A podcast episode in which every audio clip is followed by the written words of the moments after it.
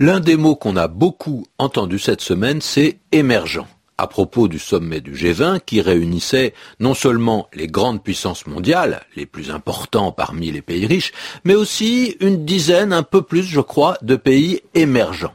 En tout cas, c'est comme ça qu'on les appelle. Qu'est-ce que ça peut bien vouloir dire? On nomme émergents des pays que on ne met plus dans la classe des pays peu développés, mais pas encore dans la classe des pays développés.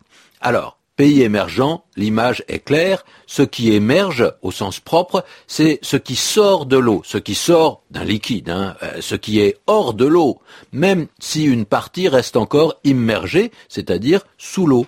On voit bien l'idée, hein, c'est qu'on monte et en même temps qu'on ne se noie pas, qu'on n'a pas, comme on dit, la tête sous l'eau. Alors au sens propre, les pays émergents sont les pays qui sont comme on dit, en train de s'en sortir, avec ce schéma général qui représente les pays les plus pauvres comme étant en dessous et les plus riches comme étant au-dessus. Alors bien sûr, c'est un point de vue très économique de voir ainsi les choses, avec d'ailleurs une analyse économique de ces pays. On appelle pays émergents ceux où le revenu moyen des habitants est inférieur au revenu des habitants des pays développés, mais ceux qui ont une progression plus forte que dans les pays développés.